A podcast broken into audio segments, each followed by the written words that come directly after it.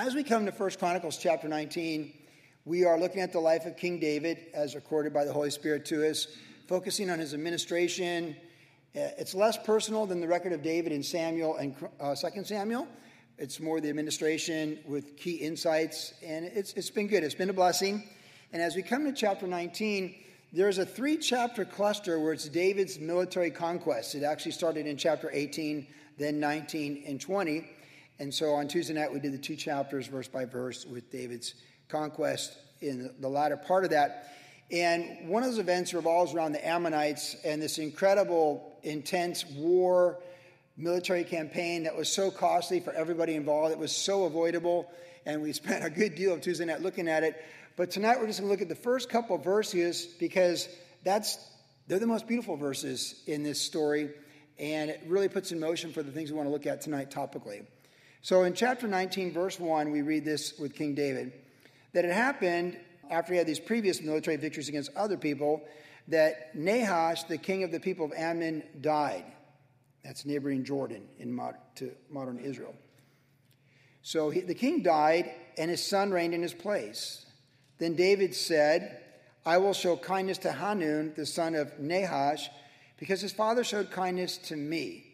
So David sent messengers to comfort him concerning his father, and David's servants came to Hanun in the land of the people of Ammon to comfort him. This is really almost lost in the story that happens after this because the princes of Ammon, they're just, they're poisoned, they're toxic people, they can never see the good, they only see the bad.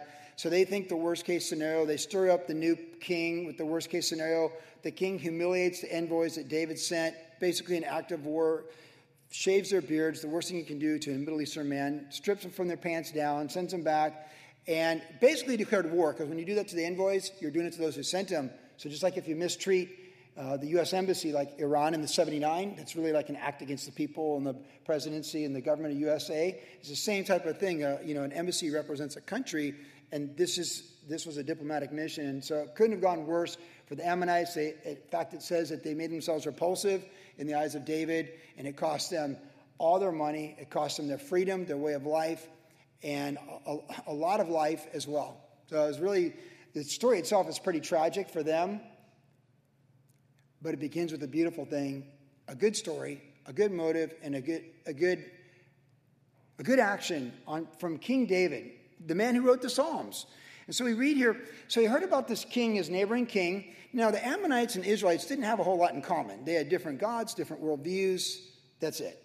And at times they had conflicts, at times they got along. You know, you shake hands, try and get along with your neighbor, and you do the best you can generation after generation, much like European people groups or Asiatic people groups. You just do the best you can. And so David had had a good relationship with this king. You know, tolerance, getting along, good neighbors, we're, we're good. We're, we're, maybe, maybe they even had a financial treaty going, like a NAFTA or something, like a good, they had a good thing going. So the king dies, and David reaches out to the son to show kindness and to comfort him. Now, I'm just thinking, we've all received letters and cards of comfort from King David. They're all over the book of Psalms. Only a fool would receive a card, a gift card from King David, expressing comfort and empathy for your father passing away. Now, many of you have lost your father, and you know how sad that was. It's quite likely David by this time had lost his father, Jesse. We don't know how he felt about that, how much he grieved, whatever, but those paternal relationships upward to mom and dad, like when your dad dies, that's your dad. When your mom dies, I still can't get over my mom's death. Like every Christmas time, because she passed on December 29th, right before COVID hit. I, I'm so emotional, as is my sister, and I suppose my brother as well to some degree. And David, at this point in life, has suffered many testings, trials, tribulations, and tragedies. His father in law tried to kill him. His wife was taken from him and given to another man. Like how he went and ate the showbread, and then David did when he was fleeing for his life, and then all those priests were killed by Saul. And you think how sorrowful David was and the one survivor he took into his camp. Like David knew grief, David knew trials, David knew tragedy and heartache. So here is a guy whose life is tragedy and heartache, and he writes you a card expressing empathy and sympathy to tell you he cares and he's there for you. We won't even go back to the king of Ammon and what he did. It doesn't even matter. Because you know what? Like the Bible says, as much as up to you, live peaceably with all men. And Jesus showed empathy and compassion on all kinds of people who never thanked him or even appreciated it. He healed the 10 lepers, and how many came back to say thank you? One. And what do you say to the one? Where's your friends? Right? So we don't let people's favorable response or disfavorable response for followers of Christ discourage us from thinking about other people, caring about other people, and showing empathy and compassion and kindness toward them. We just, we, we care about people because we care about them. Jesus told us to love our enemies, right? So this is a beautiful story. David is the winner in this story at this point because he just simply, he cares. And sometimes that's all you, the best you can do is send a card. And I'm sure he sent it, the envoys, in sincerity. Now, really, the phrase that jumps out twice in these verses, one and two, is that he sent messengers to comfort him, and he sent the messengers to comfort him, we're told twice. Since David's a type of Christ, Sam was actually teach, teaching them in that this morning. He mentioned David being a type of Christ in a lot of ways, because Christ, of course, Jesus comes from the line of David. There are many similarities. So here's David who wrote the Psalms and expressed all these heartaches and lived these things, and we receive those letters of comfort through David when we read the Psalms, expressing this to comfort. He's doing the best he can for who he is and the position he has to comfort his neighbor in a time of heartache, the death of his father. But we can do better than that. Because the comfort of people, now David's the one to get the comfort if you're going to have someone comfort. But now tonight we're going to look at 2 Corinthians chapter 1. So if you have a Bible, you can open to 2 Corinthians chapter 1. A few times as we've been in Chronicles, I've done topical studies from a particular verse into the New Testament. For example, we did Abraham. Remember, we looked at all the New Testament on Abraham. We're going to do that tonight. So David sets us up with his kindness, his compassion, and his empathy for his neighbor in a time of grief. And he's he, to comfort him, but as I say, we can do a little, quite a bit better than that with Jesus who comforts us. So as we come to chapter 2 of, excuse me, chapter 1 of Second Corinthians, we come to the context where Paul the Apostle has been through really hard times in ministry. He's being led by the Holy Spirit to write to the Corinthian church a second time. And in verse 3, he says this in the first chapter Blessed be the God and Father of our Lord Jesus Christ, the Father of mercies, and God of all comfort who comforts us in all our tribulation, that we may be able to comfort those who are in any trouble with the comfort that which we ourselves are comforted by God. For as the sufferings of Christ abound in us, so our consolation also abounds through Christ. Now, if we are afflicted, it is for your consolation and salvation, which is effective for enduring the same sufferings which we also suffer. Or if we are comforted, it is for your consolation and salvation and our hope for you is steadfast because we know that as you are partakers of the sufferings, so also you'll partake of the consolation. For we do not want you to be ignorant, brethren, of our trouble which came to us in Asia, that we were burdened beyond measure, above strength, so that we despaired even of life. Yes, we had the sentence of death in ourselves that we should not trust in ourselves, but in God who raises the dead, who delivered us from so great a death, and does deliver us, in whom we trust that he will still deliver us, you also helping together in prayer for us, that thanks may be given by many person on our behalf for the gift granted to us through many. Gets a little wordy there, but of course, the macro thought comes at us right away. Blessed be the God and Father of our Lord Jesus Christ, the Father of mercies and the God of all comfort. The God of all comfort. So that's our title tonight, the God of all comfort. Because David sent envoys to comfort, and now we read a fuller version of that in the New Testament, and perhaps the strongest passage with detailed insight on the God of all comfort, who comforts us in all of our tribulations, that we might comfort others so that our confidence would not be in ourselves, but in Him who raises the dead and always does deliver us. The older we get, the more we're guaranteed, as we know, testings, trials, tribulation, and the word I least like, tragedy. You cannot get to 80 years of age, I say this fairly often, and not experience that. Now, you can live 20 years and maybe never see tragedy. See, I, I have timelines in my life, and of course, because I've been doing my book, I've been reflecting on a lot of different seasons of my life. The first death that impacted me was my grandmother, my mom's mom, when she died. She died in December of 1980, about a week before the Pipe Masters, and she's the first person that I knew and loved and really cared about that loved me and took me back to my childhood of the visits to Cleveland when she lived in Cleveland and we would stay with her, or when they moved to Florida and we go to Sarasota and visit them during the holidays. And I had all these memories with this person, my mom's mom, Nanny. My grandmother passed away. It was the first time that like a tragedy. Now, she was in her 70s, and you, you say, oh, someone's in their 70s. They lived a rich, full life. Well, you think that unless you're in your 70s right? That's, that's when you rethink that a little bit. Oh, there's a good life to be had in your 80s. And if you're healthy, like Dick Van Dyke, even in your 90s, right? I got to 20 years having never felt that crushing sense of someone you love that they're not going to be there when you go to Sarasota. Now, you, when you're in your 60s, you've gotten that on every direction coming and going above you, beside you, and below you. You just can't get around it. Now, in Paul's context here, he, it's ministry. And he would go on to say, like, as apostles, they were on display for the world to see that their persecution, their tribulations, their trials, that he said, he essentially said that our life, our pride, and our fleshly things are a death sentence for being crucified publicly so the life of Christ would be manifest to you. So he said, all day long we're being given to death, just to beat down of their pride and their flesh and those things, that Christ would come forth to win people to Christ just like Jesus died in our place that we might have life. My wife said something last week that just had a profound impact on me for someone that's been in ministry for 35 years. She said, Do you realize that Jesus has his scars in heaven, but we don't? And I thought, I never thought of it. Because we have no, there's no tears or sorrows in heaven for the disciple of Jesus Christ. But Jesus has the scars. He has scars for the next dimension forever, so we don't have to. That's amazing. So, as Paul was saying, like, hey, we're, we're crucified to bring life to you.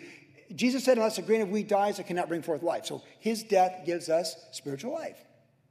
That's the, the idea. And that's sort of the context here. That is the context here. Paul talking about his apostolic ministry. So the context was persecution and tribulations in ministry, but we know throughout the New Testament, the book of James says, hey, you know, we these testings, you know, prove our faith, these trials and tribulations. Through many uh, tribulations, we must inherit the kingdom of God. That was the end of the first missionary journey in Acts 14, and we just see this time and time again. So, with or without Jesus, we're going to experience testings, trials, tribulations, and tragedy. And they're going to shape us one way or another. In unbelief, they'll generally make us shut down and become bitter, or through faith in Christ, where we really believe they're working together for good, we get better. I was thinking of two men I know the other day. I said, Jennifer, she read me something from her morning devotion. And I said, uh, hey, that got me thinking, I have this epiphany of these two men I know. One man is Brian McDaniel. And seems like there's always an obstacle to his ministry in Haiti. He ministers to the poorest people in the world, Haiti in the most unsafe country in the world, Haiti. And he does so effectively and efficiently. He ministered to the previous president before he was assassinated, a week before he was assassinated. Brian, I've known him for 20 years, and his life has been trial, trial, crisis, trial, trial, crisis, trial, trial, crisis. But in all that, it's always been faith and opportunity. Because when you talk to Brian McDaniel, he's like, "Hey, Joey, how you doing?" Like he's always have faith and optimism that God's doing a good work. And whatever setback he has in ministry or physical affliction, God gave him a second wife, a Haitian, some children. He had heartache and heartbreak from his first marriage. Eh, like, it just, he sees the best and he sows the best and he reaps the best. Now, there's another man I know who's lived in Southern California for the last 20 years. He's never happy. He's lost wives. Everything's always gone wrong. He goes to church. And he's always the victim. He's always, always the victim. He can't talk for five minutes without being the victim, but Brian McDaniel can't talk for five seconds without being the victor. And you see, this is really how it works when you're, you know, you're going through testings, trials, tribulations, and tragedy. The world is going to see from you either victor or victim. And if we say Jesus is Lord and Savior to the glory of God the Father, then they should see victor. Or they might see a broken victor, a sobbing victor, a crushed victor, but they should still see a woman or a man who is the victor. Because the God of all comfort is the one who comforts us in all of our things, that he'll bring us through it. Now, we read uh, the first point of God of all comfort is he comforts us in all of our tribulations, which we're saying, these trials and tribulations, but they're not just when you really think about stuff, because we think about death, because death is the biggest thing. Ultimately, that which crushes us is death. The death of a loved one. Earlier this week, my good friend, he's the in law, Jim Gallagher, who's the father in law for my daughter Hannah, his mother recently was moved from Huntington Beach to Vero Beach about five months ago. They were so excited to move her so they could be there with her. She really loved the assisted living place she was living at. She's healthy. She loves Hannah, my daughter. All the other Gallagher boys are back there. She wasn't feeling good last weekend, and now it looks like she's ready to step into eternity. And it happened so fast. Two weeks ago, she's telling Hannah how excited she was that Hannah was going to have a, her first baby, our daughter, our oldest daughter, and that was going to be a girl. And she was so excited, and her kidneys have shut down. And Jim Gallagher has been facing that. So we've been praying for Jim Gallagher and the Gallagher boys, and everyone's going to say goodbye to their grandmother from California that's now been in Vero Beach for four months. You, you realize, and, and I said, we asked Hannah, how's Jim doing? She goes, terrible. He never had a dad. His dad died young. And now his mom's passing. See, death is the thing that really crushes us, but there's other things that crush us. Injustice crushes us. Prejudices crush us. There's a lot of things, accidents. Bethany Hamilton lost her arm to a shark at 12. You know, people ask me, could she have been the best surfer in the world? Absolutely. She was runner up in the world without an arm in a sport where you need two arms to paddle. Being number two in the world, uh, in the World Junior Championship, is like being number two in the Olympics in swimming. Surfing is based upon positioning. She never faulted anyone. She gave God the glory, and the rest is history. She had a dream to be the world champion, and she pushed it hard. She pushed it hard. I remember watching her in the U.S. Open here with one arm and 10 foot sea, that swell, south swell sweeping, one arm kicking, kicking, kicking against Steffi Gilmore, the world champion. Kicking, she looked like, she looked like a bunch of fish because all the water, she has to kick. She's a big girl, she's like six foot. Can you imagine the horror of that day on Halloween in 2000? The year 2000. Her parents, she's surfing with two friends and the arm's gone. It's just gone. The shock, can you imagine the shock that you would have if you're in the water and a shark rips your arm off? And yet, look at her now. All the ministry with Jesus, her foundation beautifully flawed for all these women around the world that have lost limbs through accidents and stuff. Victor or victim? You see? We ministered to a fellow that became a quadriplegic the first year of this church, dirt bike riding. Broke his neck. We tried. We did everything we could for him. We ministered to his wife and their son. Eventually left the church. He died. Complications. She died last year. I can still picture the kid running around the sanctuary here the first five years. Man, there's a lot of how about all the veterans from Afghanistan, Iraq, walking the streets of America, going to work, what they saw, what they lost?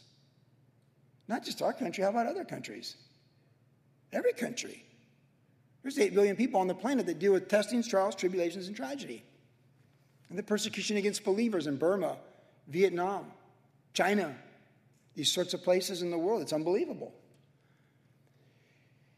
So it's not a question of things will like this will happen.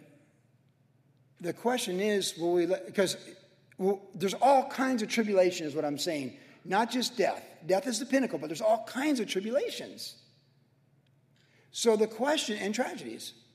So the real question is, will we let the God of all comfort comfort us in all of our tribulation? That's the real issue because I found in 35 years of ministry that people who say yes are the victors, but some people want to be the victim.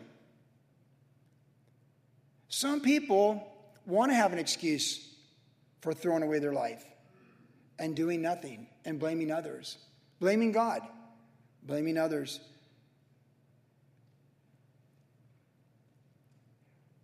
But the real deal is accept responsibility for who we are in life and accept the things we can't change and invite Lord Jesus Christ to take us forward in everything He wants to do in our life. That's the key to the victorious life. He's the God of all comfort who comforts us in some of our tribulations, all of our tribulations. Seen a lot of tribulation. Many of you seen a lot of tribulation. All. David, when he wrote Psalm 139, said this Where can I go from your spirit? If I go to the grave, you are there. If I go to the highest thing, highest in the space, outer, you are there. If I go to the farthest side of the sea, even there you are there, and your right hand will guide me. If I'm absorbed and consumed by the darkness, your light is with me. See, the Lord Jesus Christ goes deeper than our deepest valley, and his light is brighter than our darkest moment. And that is something as the Church of Jesus Christ we need to be reminded of at various times. And tonight, I'm reminding you of it that Jesus Christ goes deeper than your lowest valley. As deep as you go, he'll go deeper. He goes higher than your mount, highest mountaintop, too. You're like, oh, really? This is something, you know, like he, he's greater than your greatness, but he's deeper than our worst moment. But that Psalm 139, David felt the darkness, the oppressive darkness where all has gone wrong in your life, and it just, it, it could get any worse. But he said, even there, you were, it's the day in the darkness is the same as you, to you, and you see it all and you're aware of it all. He knew that God was, not did he know that God delivered him from the bear and the lion, but he knew that God was with him in the darkest moments of his life. King of Ammon should have just received that comfort card. But we do receive it, and its fullness is Jesus. He delivers us from all, all. I don't know what you'll face between now and eternity. And we have younger people in here tonight. We have younger people upstairs. We have kids in our children's ministry. I don't know what they'll face between here and eternity.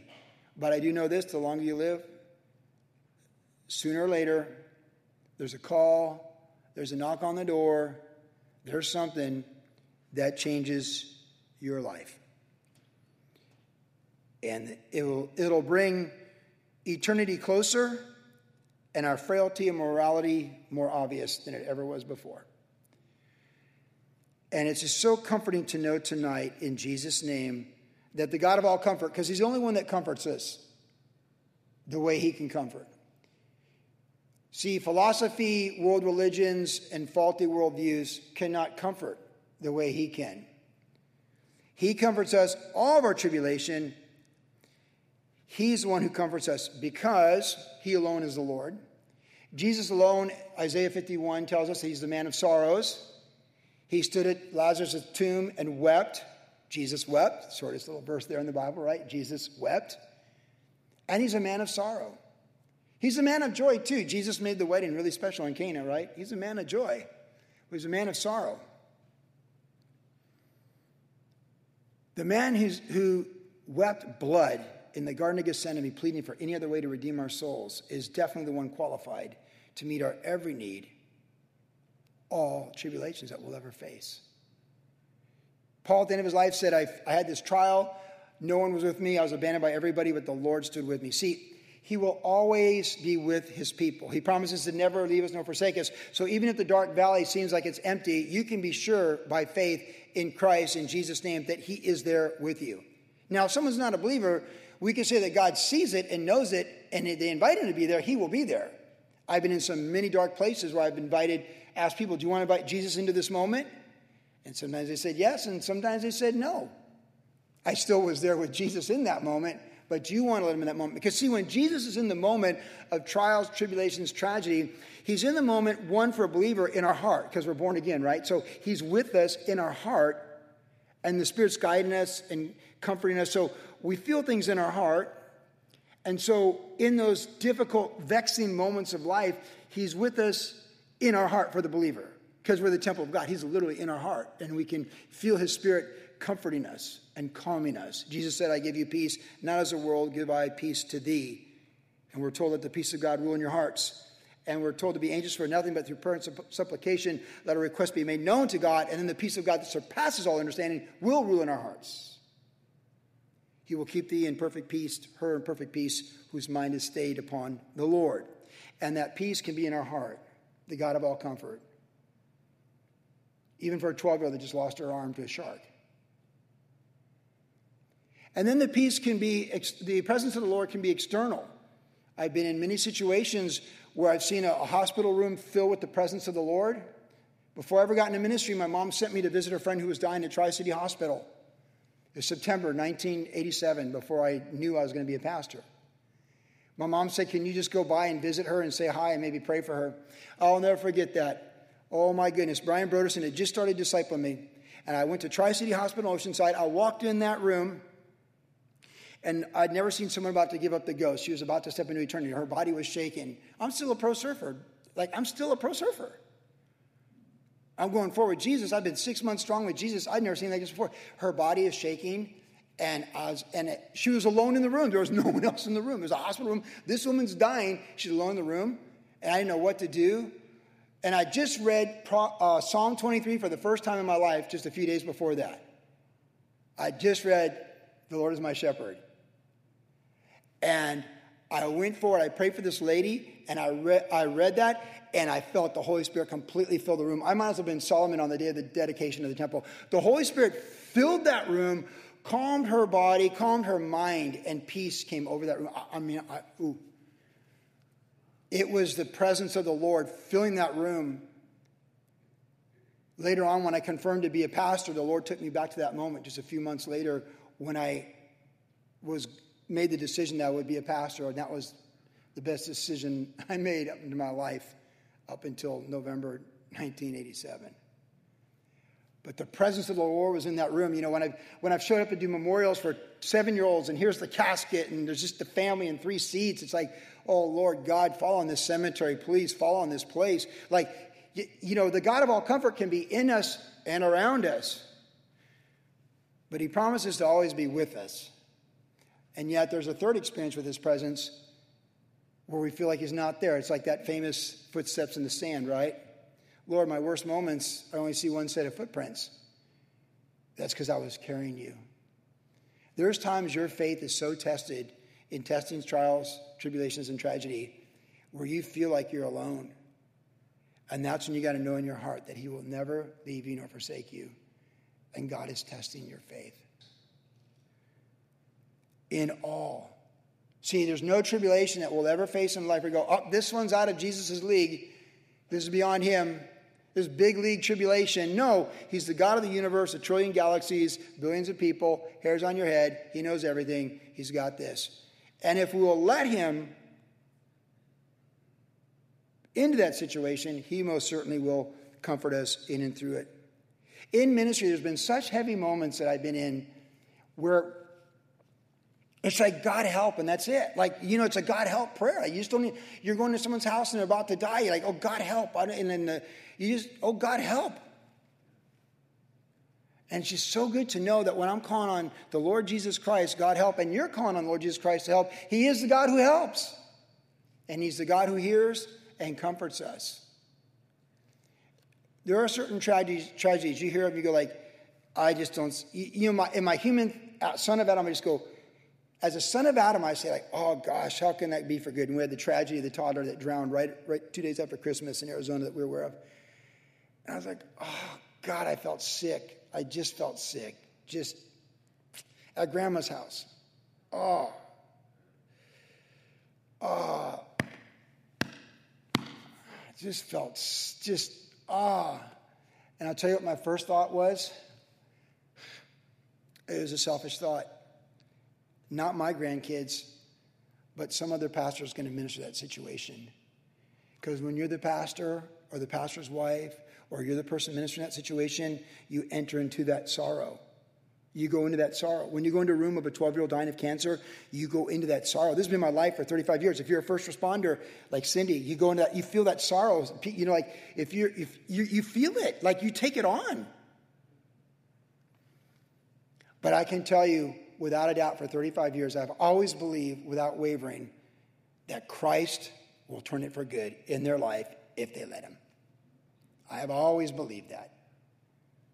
My faith has never wavered that even in the worst circumstance, like that story that I was made aware of,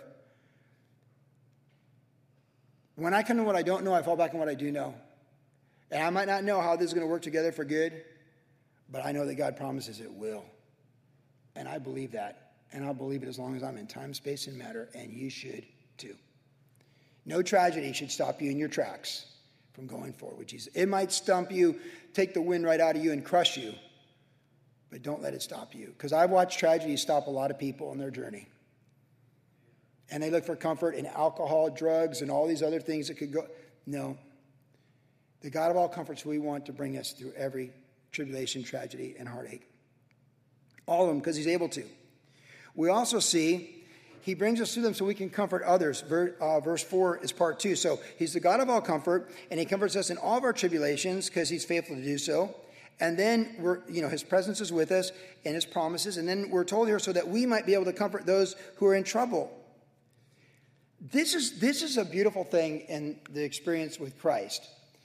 That as painful as it is to go through heartaches and sorrows that you experience, like if you've been through a painful divorce, you can minister to people going through a painful divorce. See, I watched my mom go through a painful divorce. So I can be kind of uh, empathetic. Em- empathy is like you, you, you care, like you care. You know, like you, hey, I sincerely care about this. Like Bethany Hamilton lost her arm. She came to WG when she was 12, you know, and shared at our Calvary Costa Mesa. And I was empathetic to see her, this girl without her arm. You know, like I was very, we took her surfing and is before she had custom wetsuits, me and Leah, and we went down to Lower Trestles with Bethany Hamilton. We got our wetsuit from Rip Curl, and no one thought to think, what do you do with the extra arm on the wetsuit? She was surfing for the first time in California since she lost her arm. She had a brand new wetsuit from Rip Curl outlet right there, and we put it on her, and suddenly realized, like, she's got this wetsuit arm. Like, what do you do? She's like, she was 12. We, we tied it. We tied it up. She paddled out there, like, big crowd, like had a hard time getting waves, one arm. She won a national title there three years later. Same break with a custom wetsuit that was always covering the stump, you know.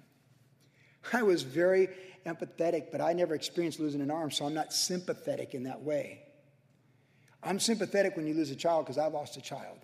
I'm sympathetic when you lose a mother or a mother in law. I'm sympathetic to those things because I've experienced those things, but I'm empathetic to other things. It is amazing. We lost our first child at the beginning of the first year of ministry I was in. And for the rest of my 34 years of ministry, people would seek me out to do memorials for children and kids. And I mean, I just never know when the Lord's going to push that button, and it, just, I can't stop it. I just can't stop it. But it's there for a reason.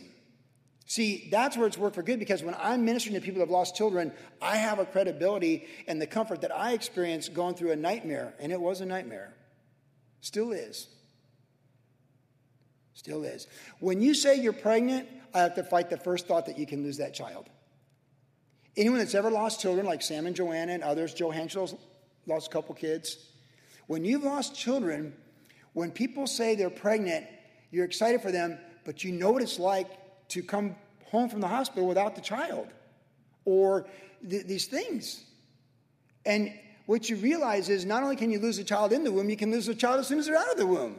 That's what you learn. You just got to trust the Lord the whole way. But if you've lost a child during a pregnancy, there's no safe week. You know, second trimester, week 24, eh. Third trimester, week 33, lungs are almost like, yeah. It, it's who you are because you've experienced those things. So in my life, I've had this ministry, having sympathy to that, to minister in a profound way in those circumstances. I go back to worship generation, Jeremy Camp. Wow. See, most people think of Jeremy and his current wife. And all of his, his kids are teenagers now. But I remember being at San Diego Airport where Melissa was looking for him. She came up to me, You've seen Jeremy, and she was so in love with him. I remember being at their wedding. I still have all the invitations, the bookmark you get for a wedding, and I got the bookmark you get for a memorial. I got her wedding bookmark in the autumn 2000, and I've got a memorial bookmark from early 20, 2001. I've got them both. The thing about Jeremy Camp that was amazing is he went through so much heartache losing the bride of his youth after four months of being married. He wrote all those songs. Five of them went number one. Five number one songs. I Will Walk by Faith is probably the most number one. And we did ministry with Jeremy after he lost her. And, you know, Daniel was an eyewitness. I don't really think, that, uh, Daniel's probably the only eyewitness to events we did with Daniel, with uh, Jeremy. And the power on Jeremy Camp through his suffering was unbelievable. I mean, he had like eternal authority like you just never saw. And as he, we did venues with three, four, five hundred people. The venues got bigger, and more and more people came, and they just kept growing. And they would come to him why? because he was a man of sorrow and suffering who had been comforted by God, and he could comfort with the power of God. And what began to happen as he did concerts with us is that you know, Straight and Narrow, these other bands, Phil Wickham, they do like five, six songs. Jeremy do like three and just stop and just start ministering. And then he'd be there all night. His dad was a pastor. And he's particularly good with mentally challenged people. He had a Down syndrome brother. Jeremy Camp was very sensitive to special needs people, always very sensitive to special needs people. Even to this day, 20 years later, he just has such a power to comfort people from the heartache of what he experienced. Because every young, beautiful couple that gets married, or any couple that gets married, the fear of losing your spouse would be you don't even think about it, but there's nothing like young love and losing the spouse to cancer. I mean, there's lots of movies like A Walk to Remember. There's just different. I mean, there's just every every culture, the Chinese, the K dramas. Everyone's done this movie. The young people are in love, they get married, and someone dies of cancer in the first year. It's heartbreaking, and yet it's the human experience. Jeremy Camp let Jesus Christ heal him, comfort him, and strengthen him, and bring him through it, and shine. And in doing so, he's reached millions of people for the kingdom of God. I do mean millions. He didn't have to go to Uzbekistan and Turkestan and those places to share Christ, but he did. COVID didn't stop him. His movie was number one during COVID. He's still touring. He's, he's always touring.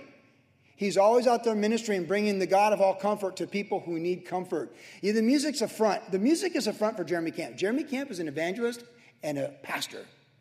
And all that he does with music, he ministers through music, and then he ministers by the power of the Spirit to people afterwards. He let it work for good in his life. He was comforted by the God of all comfort, and then his life became a testimony of the God of all comfort. And that's what God wants to do in our trials and tribulations and tragedies and difficulties that we go through. We're going to have communion in just a few moments.